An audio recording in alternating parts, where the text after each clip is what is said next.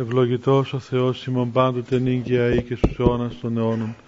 Δόξα Σύ ο Θεός ημών, δόξα Σύ βασιλεύ ουράνιε, παράκλητε το πνεύμα της αληθείας σου πανταχού παρών και τα πάντα πληρώνω θησαυρός των αγαθών και ζωής χορηγός, ελθέ και σκήνωσον εν ημίν και καθάρισον ημάς από πάσης κυλίδος και σώσον αγαθέτας ψυχάς ημών. Αμήν.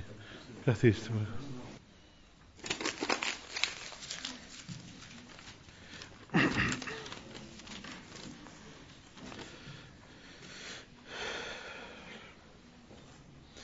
Να απαντήσουμε μια γραπτή ερώτηση και μετά να... Τι είπες;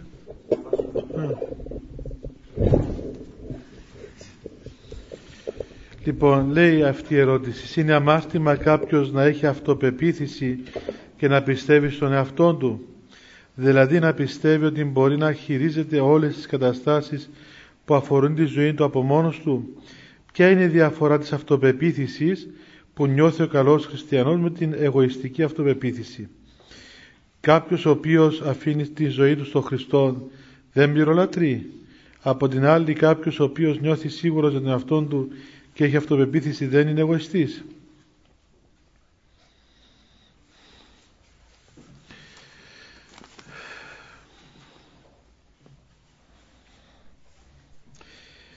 Βέβαια ε, είναι γεγονός ότι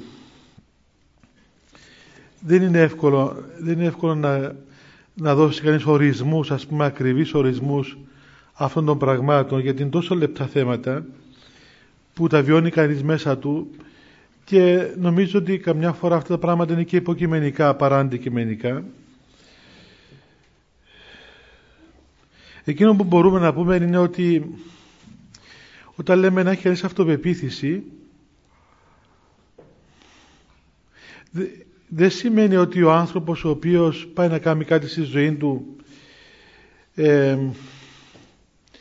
και θέλει να κάνει κάτι και καταβάλει ας πούμε όλες τις δυνάμεις του έχει ας πούμε εγωιστική αυτοπεποίθηση αλλά λέει ότι θα προσπαθήσει να κάνει κάτι θα καταβάλει ό,τι μπορεί εκείνος και ο Θεός θα βοηθήσει. Μου έρχεται στο μυαλό αυτό το στην ακολουθία του, του σχήματος των μοναχών που εκεί ας πούμε ή ακόμα πιο έντονο το στοιχείο της αποβολής του εγωιστικού φρονήματος που υπάρχει μια σειρά ερωτήσεων στον υποψήφιο μοναχό που του λέει ο ιερέας ας πούμε θα παραμείνεις ε, στην άσκηση και στο μοναστήριο μέχρι τις των απνοής και λέει ναι του Θεού συνεργούντος θα φυλάξεις τον αυτό σου σοφροσύνη και ευλάβεια και τα λοιπά μάλιστα ε, ήρθες εδώ ας πούμε θα σώσεις την υπακοή μέχρι θανάτου. Ναι του Θεού συνεργούντος. Δηλαδή ερωτάται ο άνθρωπος πολύ δυνατές ερωτήσεις οι οποίες καμιά φορά είναι και ανθρωπίνος πάνω από τις δυνάμεις του ίσως. Και ο, ο ερωτώμενος ο οποίος υποτίθεται ότι ε, ευρίσκεται ας πούμε στο στάδιο της αποταγής των πάντων και του εαυτού του ίδιου καταβάλει τη θετική απάντηση και λέει ναι θα το κάνω αυτό το πράγμα αλλά του Θεού συνεργούντος που σημαίνει ότι η ελευθερία του ανθρώπου δεν καταργείται που δεν είναι λόγο. Και μαζί με την ελευθερία μας δεν καταργούμε το πρόσωπό μας, την προσωπικότητά μας. Που όταν λέμε την ύπαρξή μας, το πρόσωπό μας εννοούμε βέβαια ό,τι έχουμε. Την προαίρεση μας, τις δυνάμεις μας, την θέλησή μας. Ναι θέλω να το κάνω επιθυμώ να το κάνω και ο Θεός να με βοηθήσει να το φέρω εις πέρας. Και αν δεν το φέρω εις πέρας, τότε εντάξει, ταπεινώνομαι και ζητώ συγγνώμη από τον Θεό και με την ταπείνωση και την μετάνοια καλύπτω το κενό το οποίο φέρνει ας πούμε η αδυναμία της πρακτικής εφαρμογής των όσων είπα.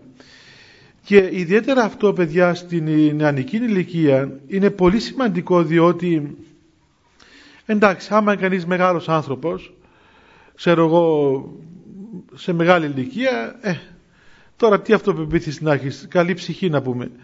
Ε, άμα περάσει ο άνθρωπος τα 60 και τα 70 από τα 50 να πούμε αρχίζει κανείς να ετοιμάζεται έτσι να μαζεύει τα πράγματα του όπως κάποιος που πώς να πούμε, πήγε σε ένα σπίτι, έκατσε σε ένα μήνα, τέλειωσαν οι διακοπές, λες εμένα μου δύο-τρεις μέρες να τα μαζέψω πλέον, να συνάξω τα πράγματα μου, τα ρούχα μου, τα διπλώσω, τα πλύνω, τα τακτοποιήσω, βάλω στη τσάντα, να φύγομαι. Ε, σε δύο-τρεις μέρες θα φύγομαι, θα μείνω εδώ. Άλλος πως συμπεριφέρεσαι όταν πας την πρώτη μέρα το διακοπό σου σε ένα εξοχικό που ξέρεις θα περάσω εδώ ένα μήνα, ας πούμε δύο μήνες. Άλλος πως τις τελευταίες μέρες. Τις τελευταίες μέρες τέλειωσε πλέον, τα μαζεύεις τα πράγματα. Ε, όταν είναι κανείς στο ξεκίνημα χρειάζεται ο άνθρωπος να έχει αυτόν τον ενθουσιασμό και το όραμα. Ναι, πώς θα πάει να σπουδάσει κανείς, πώς θα πάει να δημιουργήσει ας πούμε κάτι στη ζωή του, πώς θα πάει να, να παντρευτεί, να κάνει οικογένεια, να, να προχωρήσει, ξέρω εγώ, να κάνει τα δάνεια του, να κάνει τα σπίτια του, να, όλα αυτά τα πράγματα. Εάν ε, αφαιρέσει από τον εαυτό του αυτή, αυτό το όραμα του μέλλοντος, αν αφαιρέσει ας πούμε από τον εαυτό του, ότι εγώ δεν μπορώ να κάνω τίποτε. Δεν μπορώ να κάνω τίποτε. Αυτό δεν είναι καλό, αυτό είναι αρρωστημένο. Είναι αρρωστημένη η τοπάθεια. Ο Θεός δεν μας θέλει έτσι. Ο Θεός έπλασε τον άνθρωπο για να είναι υπερήφανος άνθρωπος με την καλή έννοια της υπερηφανίας. Δηλαδή να είναι βασιλεύς πάσης της χρήσεως και να, και να κυριεύει όλου του κόσμου. Δηλαδή ο Θεός μας έκανε να είμαστε βασιλείς. Δεν μας έκανε να είμαστε ητοπαθείς και δουλοπρεπείς. Αλλά αφού βασιλεύσουμε πρώτα στα πάθη και στην αμαρτία που μας δουλώνουν εμάς, τότε μετά η ελευθερία πνευματική γίνεται ας πούμε και βασιλεία ελεύθερη και πνευματική και στη χτίση και άρα και στις αποφάσεις μας. Και όλα ό,τι κάνουμε, τα κάνουμε γιατί έτσι θέλουμε. Δηλαδή ακολουθώ τον Χριστό στη ζωή μου γιατί θέλω και τον ακολουθώ. Βεβαίως θέλω. Δεν μπορώ να πω ε, να κόψω το θέλημά μου. Ε, θέλεις να είσαι χριστιανός; Δεν ξέρω πώς θέλετε. Θέλω να είμαι χριστιανός. Εντάξει, μπορεί να μην τα καταφέρνω, μπορεί να μην τα καταφέρω ας πούμε. Θέλω του Θεού συνεργούντος με τη βοήθεια του Θεού και επικαλούμενος την, την βοήθεια του Θεού, μάλιστα. Καταβάλω εγώ την πρόθεσή μου και ο Θεός δίνει την δύναμη. Αυτό που, για το ωραίο το, το λόγο του γεροντικού, που έλεγαν οι πατέρες συνεχώς, δώσ' στο Θεό πρόθεση και λαμβάνεις παρά αυτού δύναμη.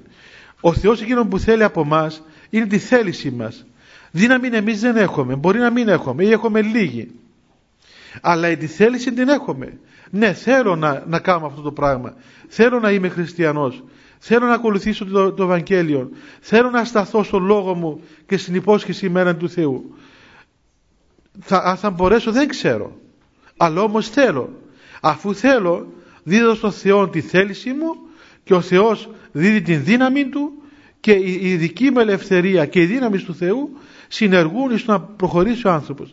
Και έτσι δεν αισθανόμαστε διλήμματα μετά μα έχω αυτοπεποίθηση ή έχω εγωισμό. Το αν έχω εγωισμό ή όχι δεν θα φανεί από εδώ. Τον έχω εγωισμό ή όχι φαίνονται και από πολλά άλλα πράγματα. Έτσι. Γιατί μερικές φορές βλέπετε ο άνθρωπος χρειάζεται όπως είπαμε να αντισταθεί, να, δηλαδή πώς να πούμε, να παραμείνει στο δικό του. Λένε πολλοί, ξέρω εγώ, μα έχεις γυνάτη, α πούμε, έχεις θέλημα. Ε, μα τι σημαίνει, δηλαδή πρέπει να είμαι, ας πούμε, κάλαμος υπανέμος αλευόμενος, δηλαδή μου είπες τώρα εσύ ξέρεις πάμε κάτω, ε, πάμε κάτω. Ε, όχι τώρα ξέρω πάμε ένα γυρό πιο κάτω, ε, πάμε πιο κάτω. Ε, δεν είναι έτσι τα πράγματα. Πρέπει να έχεις την, την, την προσωπικότητα να πεις όχι. Εγώ δεν πηγαίνω ας πούμε σε αυτόν τον χώρο. Εγώ, εγώ δεν είμαι αυτής της νοοτροπίας. Δεν θέλω να πάω κάτω. Εσύ μπορεί να πάεις, να δώσεις του άλλου την ελευθερία. Μπορεί να κάνεις ό,τι θέλεις. Σέβομαι την ελευθερία σου, δεν επεμβαίνω στην ελευθερία σου, αλλά δεν δεσμεύω την ελευθερία μου επουδενή λόγο να κάνω πράγματα τα οποία δεν τα θέλω. Τελείωσε. Εκεί ο άνθρωπος και το ξέρουμε στη ζωή μας όλοι μας χρειάζεται καμιά φορά να είσαι τόσο σταθερός τόσο αμετακίνητος που μπορεί να πέσουν πάνω σου ας πούμε όλο το περιβάλλον σου και με απειλές ακόμα ότι κοίταξε αν δεν το κάνεις αυτό το πράγμα θα την αχθούν όλα στον αέρα.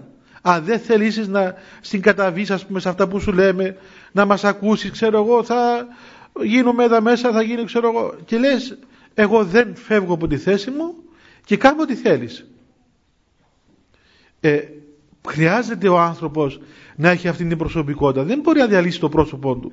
Δεν μπορεί ας πούμε γιατί τάχα είναι ταπείνωσης. Δεν είναι ταπείνωσης αυτό το πράγμα ταπείνωσης δίνει στον άνθρωπο την ολοκλήρωση του εαυτού του δεν του αφήνει το κεφάλι του δεν είναι ακέφαλος ο άνθρωπος Η ταπείνωση μας ολοκληρώνει, η ταπείνωση μας δίνει διάκριση να καταλάβουμε πού πρέπει να σταθούμε και πού δεν πρέπει να σταθούμε. Πού πρέπει να πούμε όχι και να είμαστε αμετακίνητοι και πού πρέπει να παραδοθούμε εξ ολοκλήρου στον άλλον άνθρωπο χωρίς όρους. Έτσι. Άρα λοιπόν δεν πρέπει να νομίζουμε ότι το να έχουμε ας πούμε ε, ένα θέλημα στη ζωή μας να κάνουμε κάτι το να έχουμε έναν όραμα ιδίως στην νεανική μας ηλικία το να ε, έχουμε ακόμα ας την πω εντός εισαγωγικών μια φιλοδοξία έτσι θέλω να γίνω γιατρός ας πούμε θέλω να γίνω καρδιο, καρδιοχειρούργος ας πούμε έτσι ε, βέβαια θέλω να γίνω. Μα σου πει όλο, μα, μα δεν γίνεται να κάνεις το θέλημά σου. Ε, μα τι, τι θα γίνει, να μην θέλω τίποτα. Δεν γίνεται να μην θέλω τίποτα. Εγώ ένας νεκρός δεν θέλει τίποτα. Και οι μεγάλοι Άγιοι και αυτοί είχαν ένα ισχυρό θέλημα. Ποιο; Το θέλημα του Θεού. Μπροστά ενώ οι Άγιοι ας πούμε σε ώρα έκαναν υποχώρηση όταν ήταν το θέλημα του Θεού γίνονταν μετα, μετακίνητοι. Δεν ετάρασαν με τίποτα. Όλος ο κόσμος να πέφτει πάνω τους δεν τους μετακινούσε κανένας απορρίτως. Εκεί είχαν ισχυρό θέλημα. Ήταν γίγαντες, ήταν βράχοι. Κανείς δεν μπορούσε να τους μετακινήσει. Στα άλλα όλα, πάρτε τα όλα. Βλέπετε τι έλεγε ο Γιώργος Κοσμάς. Άμα δείτε λέει τους Τούρκους, άμα θέλουν γρόσια, τα πάρουν τα γρόσια σας. Θέλουν τα χωράφια, πάρουν τα χωράφια. Ας τα πάρουν όλα, ας πούμε. Μην αντισταθείτε. Μόνο τη ψυχή σας να μην τη δώσετε ποτέ στον Τούρκο. Εκεί να σταθείτε αμετακίνητοι. Έτσι, εκεί χρειάζεται να αντιτάξεις το όχι, την προσωπικότητα σου, να σταθείς αμετακίνητος και να πεις ας πούμε όχι σε αυτό το πράγμα. Διότι δυστυχώς ε, δεν ξέρω βέβαια να μην το πούμε σε γενικότητες αλλά παρατηρείται αυτό το φαινόμενο σε πολλά νέα παιδιά τα οποία ας πούμε ε, έχουν φιλίες και λέει μα ξέρεις είναι φίλοι μου ας πούμε τι θα κάνουμε η παρέα πάει η παρέα ας πούμε πάνε οι φίλοι να πω όχι να τους στενοχωρέσω να φανώ εγώ αντίθετο, να πω ας πούμε να χαλάσω ε, την ατμόσφαιρα της παρέας. Ε, μα, δεν γίνεται διαφορετικά. Δηλαδή αν θέλουμε να, να, να έχουμε μια συνέπεια στη ζωή μας και όχι μόνο στο θέμα της πίστης μας και σχέσης μας με τον Θεό αλλά και σχέση με τον Θεό να μην έχουμε. Υπάρχουν πράγματα στη ζωή μας τα οποία δεν γίνονται. Υπάρχουν όρια στη σχέση μας με τους άλλους ανθρώπους. Πώς θα πούμε έτσι, Μπορεί να μπει ο άλλος με τι ποίνε μέσα στο κρεβάτι μας, που λέει παροιμία. Δηλαδή, εντάξει, ας μπει μέσα στο σαλόνι μας, ας μπει στην κουζίνα μας, ε, δεν μπαίνει μέσα στο κρεβάτι μας. Πώς θα το κάνουμε, εκεί δεν μπαίνουν, ας πούμε, άλλοι. Εκεί δεν έχει όρια. Εκεί θα του πεις όχι, ας πούμε, δεν μπορείς. Εδώ δεν μπαίνεις. Πρέπει να μάθουμε αυτό το πράγμα, να έχουμε τα όρια μας. Και όπως είπα προηγουμένως, η αληθής ταπείνωση δίνει στον άνθρωπο προσωπικότητα η οποία είναι πανίσχυρη αλλά και δεν πληγώνει κανένα. Δεν πληγώνει κανένα. Όπως ο Θεός διοικεί τον κόσμο και δεν πληγώνει κανένα. Δεν υπάρχει πιο ταπεινός από τον Θεό. Βλέπετε ο Θεός δίνει την ελευθερία να κάνουμε ό,τι θέλουμε. Έχουμε την ελευθερία να τον απορρίψουμε, να τον φτύσουμε, να τον υβρίσουμε. Μας δίνει την ελευθερία αυτή διότι δεν αισθάνεται καμιά ανασφάλεια. Και ο ταπεινός άνθρωπος δεν αισθάνεται ασφάλεια, δεν αισθάνεται καχυποψίες, δεν αισθάνεται αδύνατος, αφήνει τον άλλο να κάνει ό,τι θέλει, αλλά ο ίδιος παραμένει στη θέση του. Δεν, και, και είναι και σταθερός και δεν τραυματίζει κανέναν άλλον άνθρωπο. Η εγωιστική αυτοπεποίθησης είναι αυτός ο οποίος λέει εγώ θα τα κάνω όλα μόνος μου και δεν έχω ανάγκη κανένα. Αυτό είναι η εγωιστική αυτοπεποίθηση. Όταν λες δεν θα πεις ότι θα, με τη βοήθεια του Θεού ας πούμε, θα κάνω αυτό το πράγμα, θα προσπαθήσω, θέλω να επιτύχω αυτό το πράγμα και ε, παρακαλώ τον Θεό να με βοηθήσει.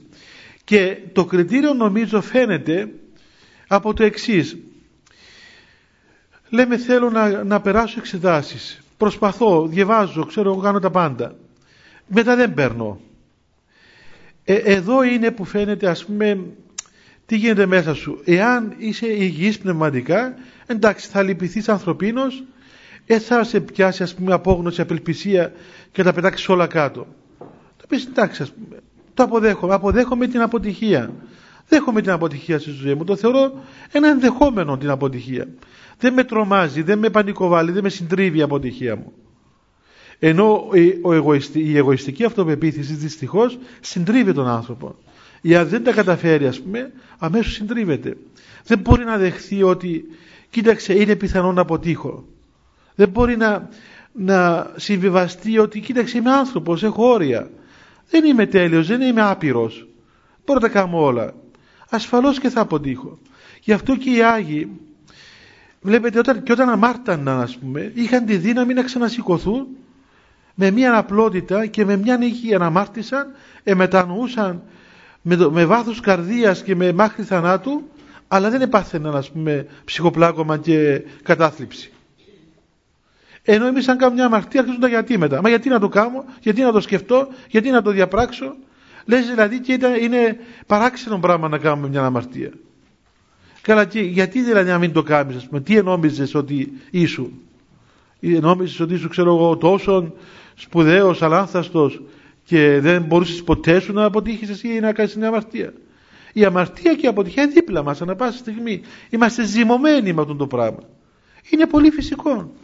Και αυτό και ο ταπεινός άνθρωπος προσέχει. Λέει κοίταξε ας πούμε προσέχω.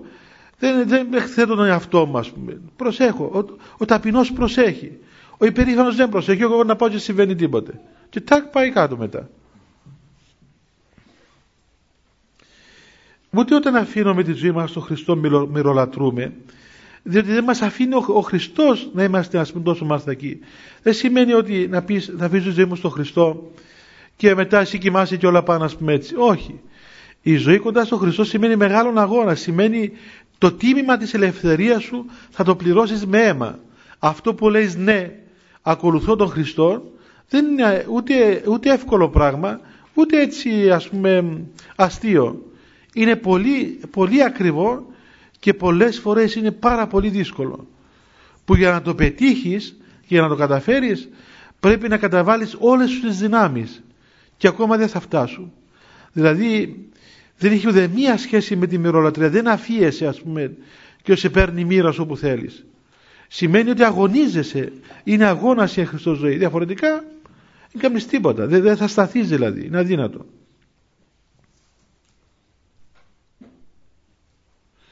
Νομίζω αυτά περί αυτού του θέματος. Ε, επειδή έχει κάποιους έξω έρχεστε λίγο πιο μέσα εσείς να μπουν και αυτοί μέσα. Και από εκεί βλέπω κάτι κεφαλές.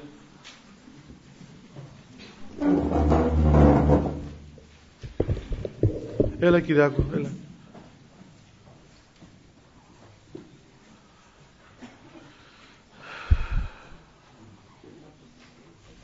Γιώργο, έχει κι άλλους έξω; Ε; Εντάξει.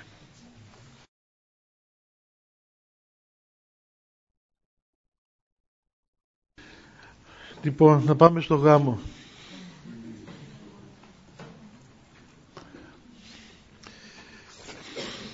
Είχαμε μελετήσει την προηγούμενη φορά το κείμενο του Ευαγγελίου του γάμου.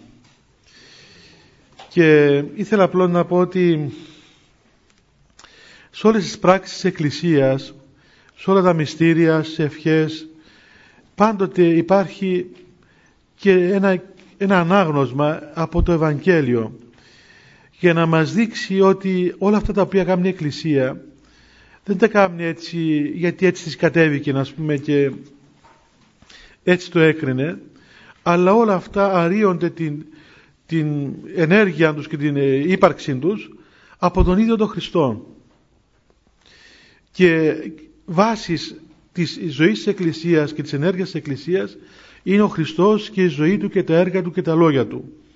Γι' αυτόν τον λόγο διαβάζουμε το Ευαγγέλιο για να δείξουμε και να αναχθούμε εις τον Χριστό ο οποίος είναι αυτός που ίδρυσε την Εκκλησία και αυτός που συγκροτεί το σώμα της Εκκλησίας και συνέχει και εμάς και ευλογεί και τον γάμο στην παρούσα περίπτωση. Μετά το, το, το ανάγνωσμα του γάμου ε, όπως συνήθως συμβαίνει στις ακολουθίες ακολουθεί η εκτενής δέησης μια δέηση που λέγεται από τον διάκονο ε, η οποία ονομάζεται εκτενής δηλαδή μεγάλη δέηση που να τη διαβάσουμε έτσι και να, με λίγα λόγια να πούμε τι λέει περίπου λέει λοιπόν η δέηση ο διάκονος Είπομεν πάντες εξ όλης της ψυχής και εξ όλης της διανοίας ημών είπομεν και ο λαός απαντά με το Κύριε Λέησον δηλαδή να προσευχηθούμε όλοι μας με όλη μας της ψυχή και όλη, με όλη μας τη διάνοια να προσευχηθούμε στον Κύριο. Ε, όλοι, όλοι οι παρόντες στον χώρο του μυστηρίου ενωνόμαστε μέσα στην κοινή προσευχή με την κοινή αναφορά. Ε, γι' αυτό και γι' αυτό και η Εκκλησία δεν μας επιτρέπει να συμπροσευχόμεθα με αλλοθρήσκους και αλλοδόξους. Διότι μέσα στον χώρο της Εκκλησίας έχουμε, είμαστε ένα σώμα με έναν Κύριο έτσι, εις Κύριος μία πίστη, ένα βάπτισμα, μία Εκκλησία. Δεν μπορούμε, δεν, δεν δεχόμαστε εμείς ας πούμε ότι ο καθένας έχει το Θεό του βέβαια ο καθένας έχει το Θεό του. Πολλοί θεοί υπάρχουν. Και πάντες οι θεοί των εθνών λέει το ψαρτήριο λέει πολλά και διάφορα. Λοιπόν υπάρχουν πολλά πολλοί θεοί των εθνών αλλά εμείς αποτελούμε ένα σώμα των πιστευόντων εις τον Κύριο Ιησού Χριστόν. Γι' αυτό λέει ο διάγωνος να, πούμε, να προσευχηθούμε όλοι μαζί όλοι μαζί πάντες με όλη μας την ψυχή και όλη την διάνοια προς τον Κύριο, στον Κύριο μας Ιησού Χριστό. Μέσα στην Εκκλησία αποτελούμε ένα σώμα και βρισκόμαστε εκεί για να προσευχηθούμε για αυτούς τους ανθρώπους οι οποίοι τελούν και αγιάζουν το μυστήριο του γάμου τους. Και πήγαμε στην Εκκλησία για αυτόν τον λόγο. Δεν πήγαμε να δούμε το γάμο τους ούτε να τους παρακολουθήσουμε αλλά πήγαμε για να προσευχηθούμε για αυτούς τους ανθρώπους ε, και είναι καλό ότι γίνεται ας πούμε ε, γίνεται ο γάμος εν εκκλησία πολύ μέσα σε κόσμο υπάρχει μια τάση σήμερα ας πούμε ξέρω κάποια παιδιά ε, θέλουν να παντρεύονται μόνοι τους. Ε, λέει μα θέλουμε κόσμο εμείς να κάνουμε κλειστό γάμο εντάξει ας κάνουμε καθώς το γάμο του όπως θέλει. Ελευθερία υπάρχει. Αλλά γάμος είναι ας πούμε γιατί είναι κλειστός έτσι. Δηλαδή αυτό το πράγμα μήπως προδίδει δηλαδή ένα αίσθημα όχι καλό.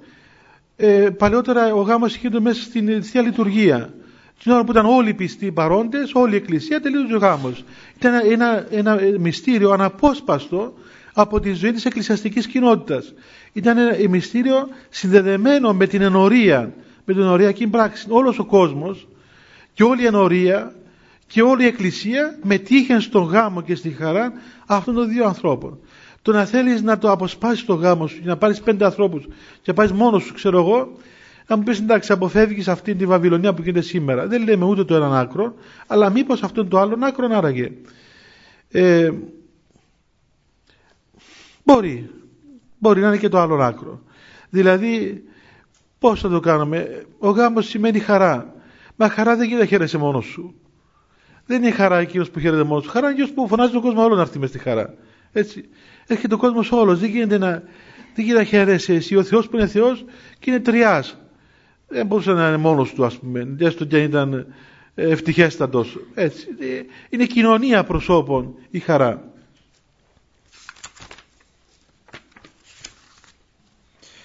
Γι' αυτό προχωράει μετά ο διάκονος και λέει «Κύριε Παντοκράτορο, Θεός των Πατέρων ημών, δεόμεθά σου υπάκουσον και ελέησον, δηλαδή Κύριε Παντοκράτορα, που είσαι ο Θεός των Πατέρων μας, παρακαλούμε να μας ακούσεις και να μας ελεήσεις. Ε, ελέησον ημάς ο Θεός κατά το μέγα ελαιό σου δεόμεθά σου υπάκουσον και ελέησον. Ε, να παρακαλούμε τον Θεό να μας ελεήσει με τη μεγάλη του εσπλαχνία και να ακούσει τις προσευχές μας και μετά πηγαίνει σε αιτήσεις υπέρ της ευλογίας του γάμου τούτου προχώρα ο διάκονος έτι δεόμεθα υπέρ του ευλογηθήνε των γάμων τούτων ως τον εγκανά της Γαλιλαίας. Επειδή είναι αμέσως μετά το Ευαγγελικό Ανάγνωσμα του γάμου στην Κανά της Γαλιλαίας, παρακαλεί ο διάκονος και ο λαός προσεύχεται να ευλογηθεί ο γάμος αυτός όπως ο γάμος της Κανά της Γαλιλαίας, που ο Χριστός ήταν παρόν. Η παρουσία του Χριστού ευλόγησε τον γάμον εκείνον και η παρουσία του Χριστού ευλογεί και το γάμο τούτον και ευλογεί και κάθε γάμο. Ε, από τη στιγμή παιδιά που η Εκκλησία τελεί ένα μυστήριο το μυστήριο είναι τετελεσμένο είτε πιστεύουμε είτε δεν πιστεύουμε είτε ξέρω εγώ προσέχουμε είτε δεν προσέχουμε το μυστήριο είναι τετελεσμένο ο Θεός μας δίδει εις το χέρι μας αυτό το, αυτά όλα τα χαρίσματα του μυστηρίου. Είναι δυνάμει μέσα στη σχέση αυτών των δύο ανθρώπων. ενεργοποιούνται βέβαια και ενεργοποιείται η παρουσία του Χριστού και ενεργοποιείται η χάρη και ενεργοποιούνται όλα όσα λέει η Εκκλησία στο μυστήριο εάν αυτοί οι δύο άνθρωποι συνεργαστούν ελεύθερα με τη χάρη και όλα αυτά τα πράγματα δώσουν καρπούς πολλούς.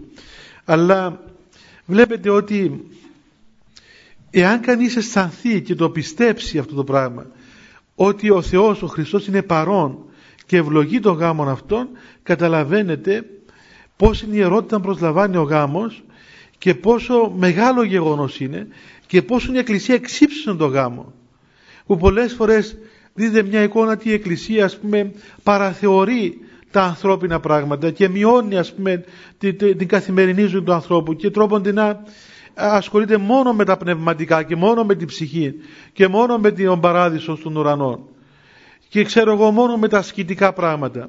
Ενώ βλέπετε με πόση ε, σοφία και με πόση ωραιότητα οι πατέρες οι οποίοι συνήθως είναι ασκητές πατέρες που έγραψαν τις ακολουθίες αυτές και συνέταξαν τις ωραιότητες ευχές της Εκκλησίας με πόση ωραιότητα και σημασία ε, έγραψαν και διατύπωσαν την ακολουθία του μυστήριου του γάμου και πώς είναι ας πούμε πόσων πλούτων χαρισμάτων δίδουν σε αυτό το μυστήριο.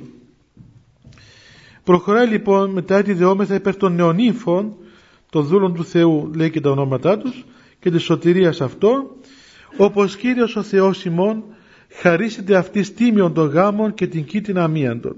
Αυτά τα είχαμε ξαναπεί στις αρχές γιατί είναι τα ίδια τα οποία λέει στην αρχή του μυστηρίου περίπου τα νοήματα. Απλώς θέλω να πω ότι βλέπετε ε, μιλάει εδώ η, η αίτηση αυτή του διακόνου και παρακαλεί τον Θεό να χαρίσει στους ανθρώπους αυτούς τίμιον των γάμων. Εννοεί αυτήν την, την συζυγία, τη συζυγική σχέση για τη συζυγία να τη δώσει ο Θεός να είναι τιμία και ευλογημένη. Και όταν λέμε τίμιος ο γάμος δεν εννοούμε ότι δεν είναι το αντίθετο του άτιμου γάμου ας πούμε. Δεν είναι, δεν είναι αυτό. Αλλά τίμιος σημαίνει όχι απλώς τίμιος με σημερινή έννοια αλλά πολύτιμος. Πολύ πολύτιμος και πολύ ακριβώς και πολύ έτσι πολύ τίμιος και τίμιος με σημασία αλλά και πολύτιμος με, με, την, τιμή δηλαδή έχει μεγάλη τιμή ο γάμος αυτός. Και αυτή η σχέση των δύο ανθρώπων γιατί μπαίνουμε στο γάμο και ο πολύ πιο κάτω και εκεί και το κρεβάτι των ονύφων να είναι αμίαντο, να είναι αμόλυντο να μην έχει σχέση ε, να μην αυτονομεί τις αρχικές σχέσεις αλλά να τις εντάσσει τις σχέσεις αυτές μέσα στην όλη κοινωνία αυτών των δύο ανθρώπων οι οποίοι σκοπό έχουν να αγωνιστούν στη ζωή τους και να τελειωθούν εν Χριστώ. Σκοπό έχουν να υπερβούν ακόμα και τις σχέσεις αυτές προκειμένου να επιτελέσουν τον μεγαλύτερο γάμο με τον Υφείο Χριστό. Ε,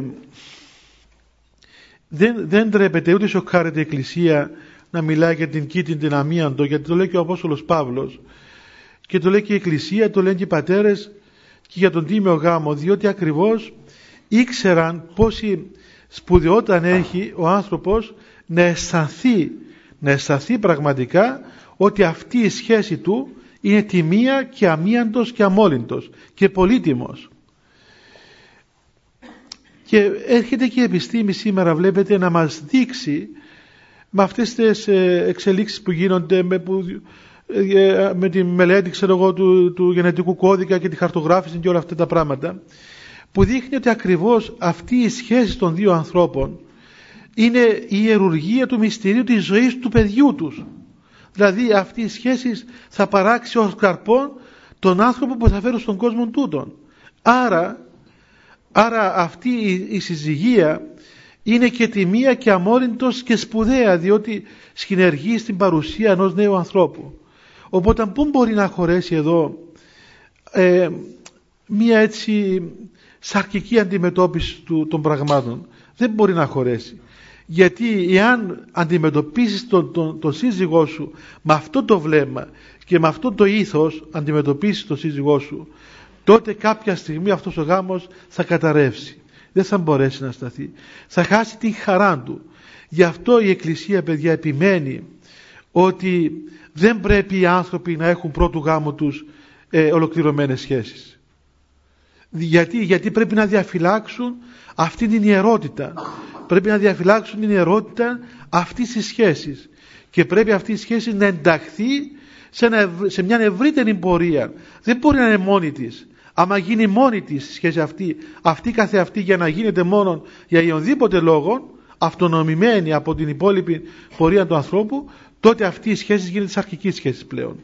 Και, και χάνει την ερώτητα της.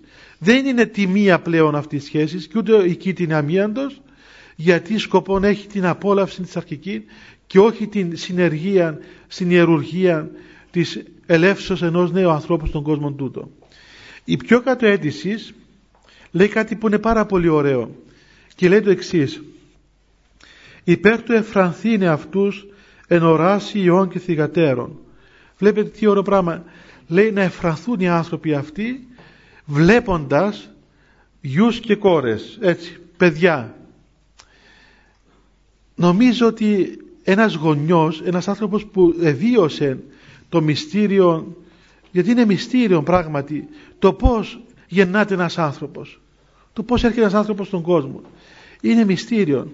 Και μόνο όταν βλέπεις το παιδί σου έτσι αισθάνεσαι μία μυστική και μεγάλη νεφροσύνη μέσα στην ψυχή σου διότι αισθάνεσαι κάτι το οποίο είναι μέσα στην φύση αλλά δεν το είχες προηγουμένως το να βλέπεις τα παιδιά σου το λέω όπως το λέει ο κόσμος έτσι θέλω να βλέπω τα παιδιά μου να είναι καλά ας πούμε δηλαδή ναι δεν μπορείς να το αφαιρέσεις που κανένα γονιό να καμαρώνει τα παιδιά του να βλέπει τα μωρά του ας πούμε έτσι.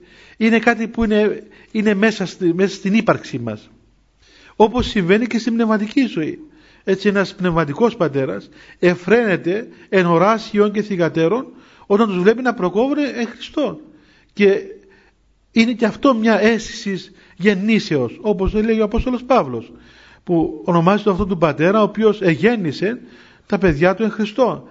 Λοιπόν το ίδιο και κατάλληλη ας πούμε αναλογία συμβαίνει μέσα στη σαρκική γέννηση. Ε, αυτό, αυτή η συζυγία έχει καρπών τα παιδιά και τα παιδιά έχουν δίδουν στον άνθρωπο μια, μια άλλη αίσθηση της υπάρξεως του, μιας συνέχισης της ιδίας της ζωής του.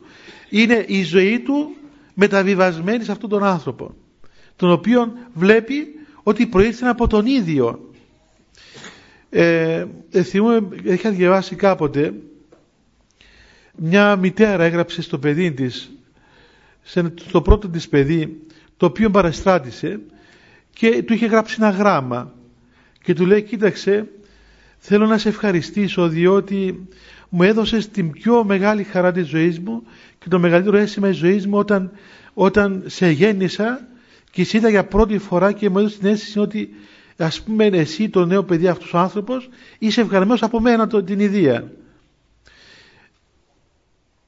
είναι, είναι, νομίζω έτσι το αισθάνομαι δηλαδή ότι είναι πολύ μεγάλη υπόθεση αυτή αλλά ξέρετε όλα αυτά τα ωραία πράγματα παιδιά χάνονται όταν είναι πολύ λεπτά πράγματα και πολύ έτσι ε, απαλή ήχη ας το πούμε τα πράγματα όταν έχει θόρυβον η, η υπόθεση και όταν όλα τα πράγματα πέρασαν κακοποίηση προηγουμένως.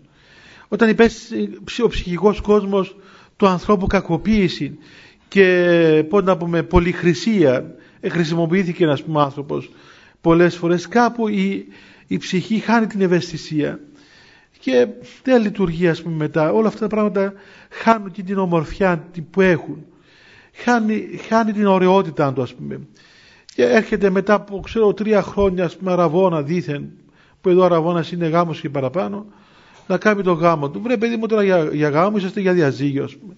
Δηλαδή μετά από τρία χρόνια ζείτε σαν σύζυγοι ας πούμε. Τι γάμος είναι αυτός παιδί μου; Και τι χαρά γάμου θα προσδώσει. Και τι προσδοκάς από αυτόν τον γάμο ας πούμε. Τα φακελάκια. Τι άλλο νόημα έχει. Μόνο φακελάκια έχει ας πούμε. Αφού τα όλα επιτελέστησαν. Όλα τα λέει τελείωσαν. Ο γάμος τελέσει εδώ και χρόνια. Τι θα, σου, τι, τι θα σημαίνει για σένα αυτή η μέρα του γάμου σου; Τίποτα. Μόνο εκείνη η κοσμικότητα όλοι. Τίποτα άλλο δεν προσθέτει. Διότι όλα τα άλλα τα έχεις επιτελέσει μέσα σε μια επιπολαιότητα. Ο γάμος, ο γάμος είναι αυτή η, η, η ολοκληρωμένη ψυχοσωματική ένωση του ανθρώπου. Αυτός είναι ο γάμος. Οπότε γι' αυτό και η πορνεία είναι αμαρτία. Γι' αυτό και δεν δικαιούται να γίνει κάποιος ιερέας ο οποίος είχε έστω και μια φορά στη ζωή του ολοκληρωμένη σχέση έξω από το γάμο του. Γιατί, διότι θεωρείται ότι επετέλεσαν το γάμο του με άλλον άνθρωπο, με άλλο πρόσωπο, ξέρω εγώ. Δεν γίνεται. Ο γάμος δεν είναι το μυστήριο του γάμου. Ο γάμος είναι αυτή η ολοκληρωμένη ψυχοσωματική ένωση του ανθρώπου. Από τη στιγμή που επιτελέστηκε αυτή ε, έγινε ο γάμος. Η Εκκλησία ευλογεί τον γάμο. Ευλογεί αυτήν τη σχέση όταν τελεί το μυστήριο του γάμου. Άρα δεν μπορεί να επιτελείς το γάμο σου πριν και να άρχισε εκ των υστέρων. Βέβαια, αν πεις τι θα κάνουμε τώρα. Να μείνουμε έτσι; Όχι. Ας είναι.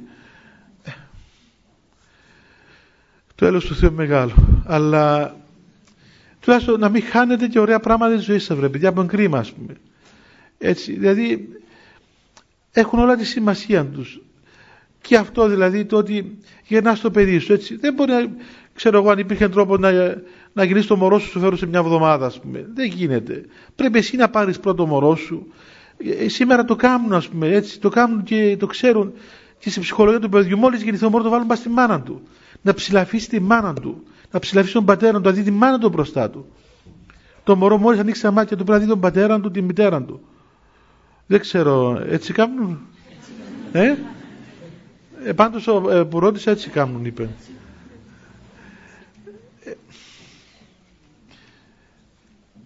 Πού να πούμε τα άλλα όλα έτσι. Πού να πούμε ότι ξέρω εγώ εκείνο το μωρό όταν έρθει μπορεί να είναι και ανεπιθύμητο και να κλαίει γιατί έμεινε έγκυος και να μην το θέλει και ξέρω εγώ εσύ φταίεις, όχι εσύ φταίεις, όχι ξέρω εγώ ιστορίες.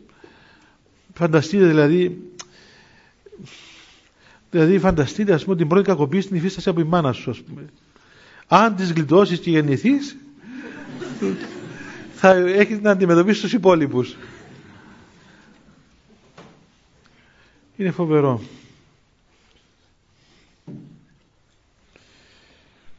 Αλλά θέλω να πω και εδώ ότι ναι λέμε ας πούμε ότι είναι εφροσύνη πραγματικά η όραση των παιδιών.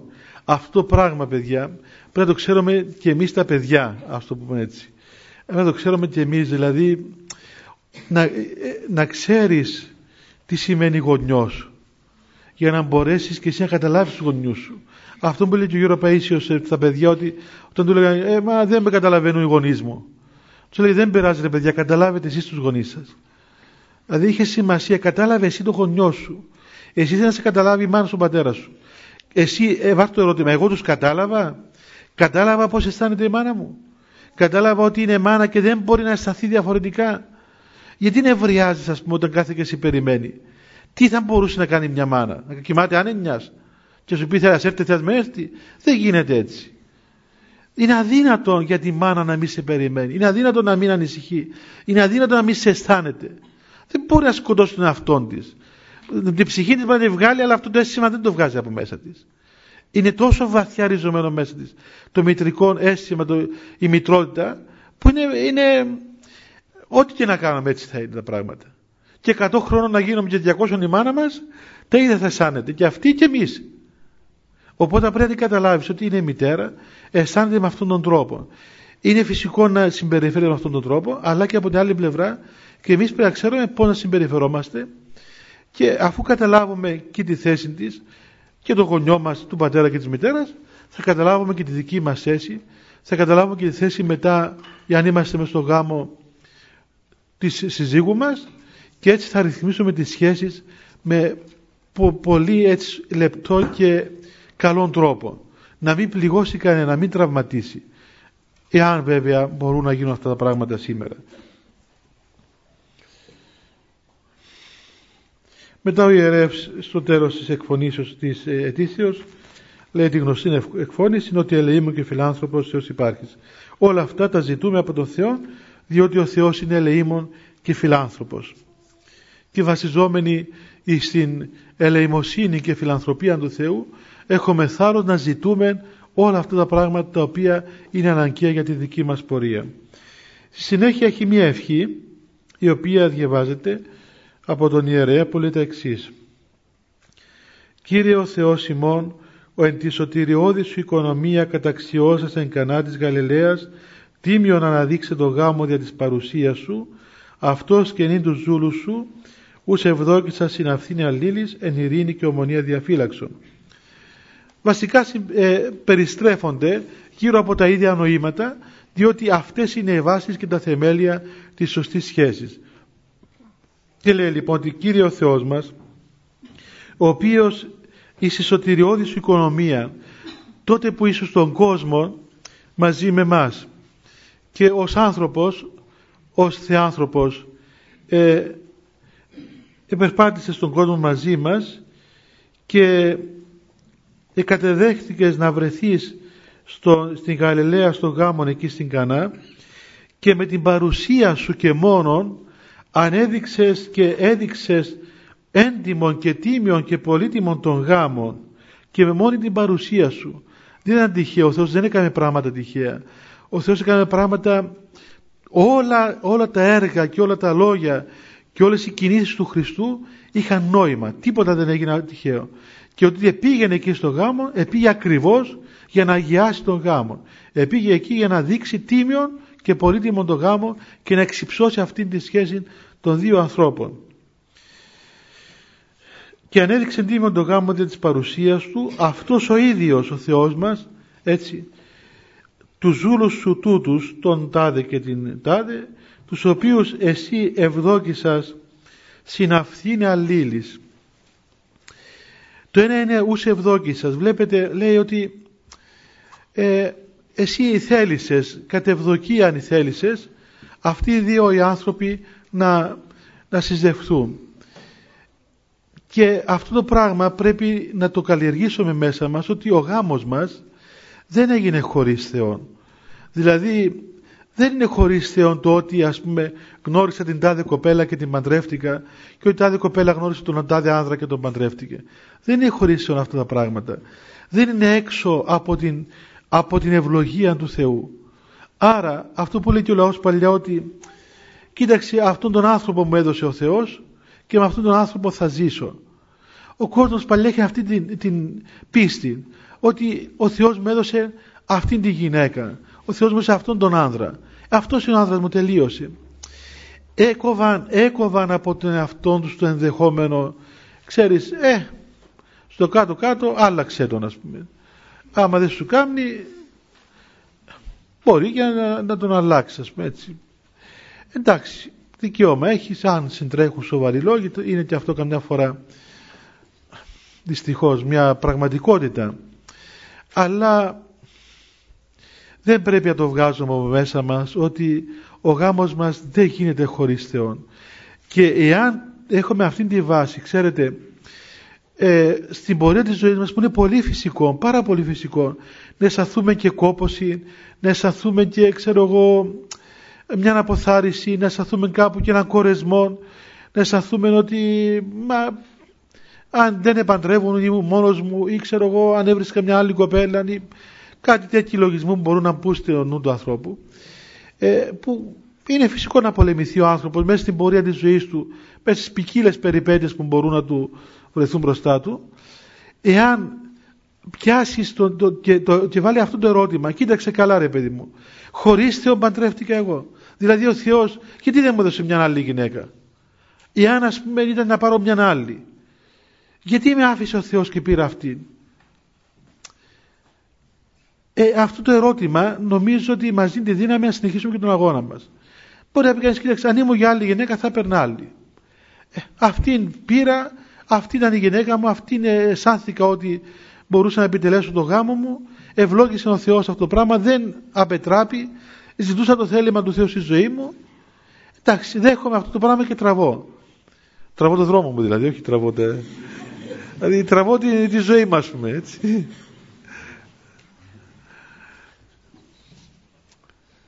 ε, σε όλους μας συμβαίνει κάποτε στη ζωή μας μπαίνει αυτό το ερώτημα. Έτσι λέμε καλά γιατί ας πούμε γιατί βρέθηκα σε αυτήν τη θέση; Αν ήμουν ξέρω εγώ στο άλλο μοναστήρι αν ήμουν τώρα στο Άγιον Όρος και γιατί να είμαι εδώ και να μην είμαι στο Άγιον Όρος; Και λέει στο εαυτού σου καλά χωρίς Θεόν είσαι εδώ. Αν ο Θεός ήθελε να είσαι εκεί θα σου εκεί. Ή αν ο Θεός είναι να πάει σε ένα άλλο μοναστή θα πήγαινε αλλού. Εάν ο Θεός στο θέμα του γάμου θα, θα ήθελε να έβρισκες μια άλλη γυναίκα, με καλύτερη, ξέρω εγώ, πιο ευχάριστη, θα ήταν πιο ευχάριστη, πιο, θα βρεις μια άλλη. Αυτή που θα πήγαινε καημένη. Ε,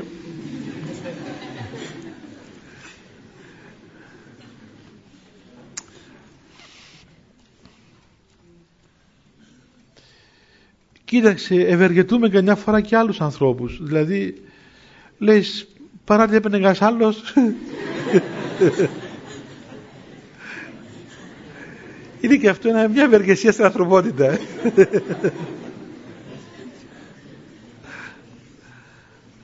Λίγο πράγμα είναι, ας πούμε, απαλλάσσεις έναν άλλον άνθρωπο από μια ισόβιο δοκιμασία. Είναι γεγονός παιδιά ότι πρέπει να βάλει κανείς έτσι στη ζωή του σαν βάση όχι πως καταργείται η ελευθερία μας, όχι. Εσύ διάλεξες αυτό το πρόσωπο.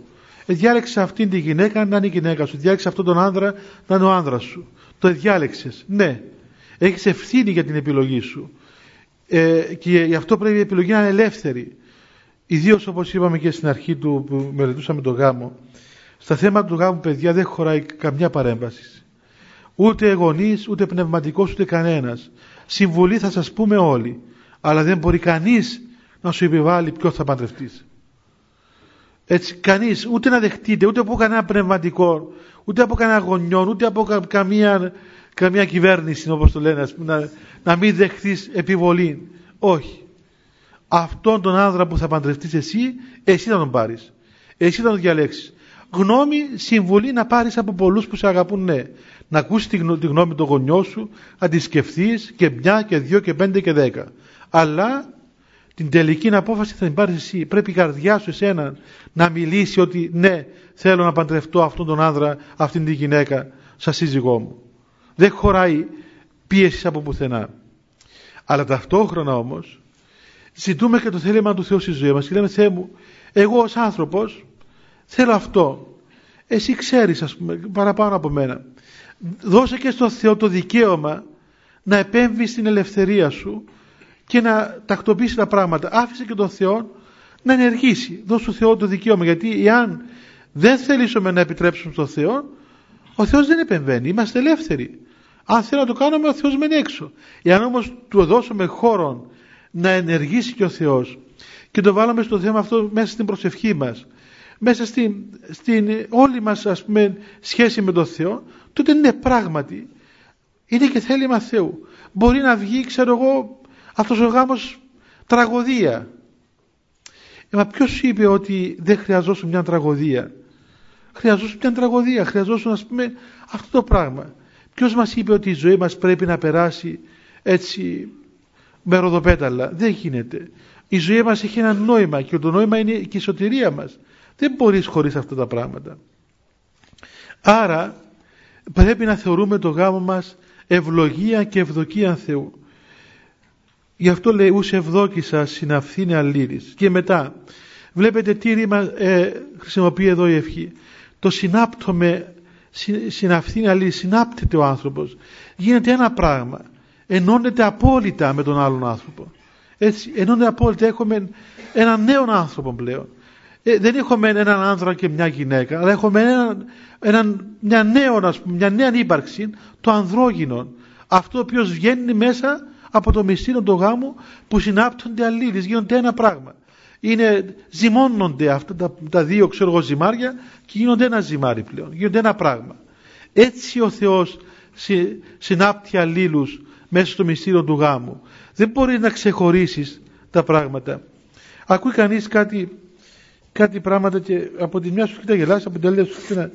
Έχει αντρόγινα που κάθε μήνα κάνουν ας πούμε δηλαδή που από λογαριασμό τι θα πληρώσει ο ένας και θα πληρώσει ο άλλος.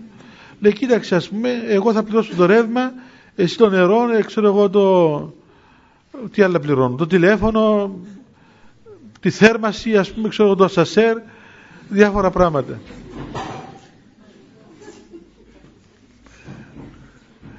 Λοιπόν, ε, φαντάσου από τη στιγμή που μέσα στο γάμο έχουμε τέτοια σχέση και μετράνε στα λεφτά και όλα τα, τα λεφτά και, και συμφωνούν τι θα πληρώσουν και γίνονται και μάχες ας πούμε.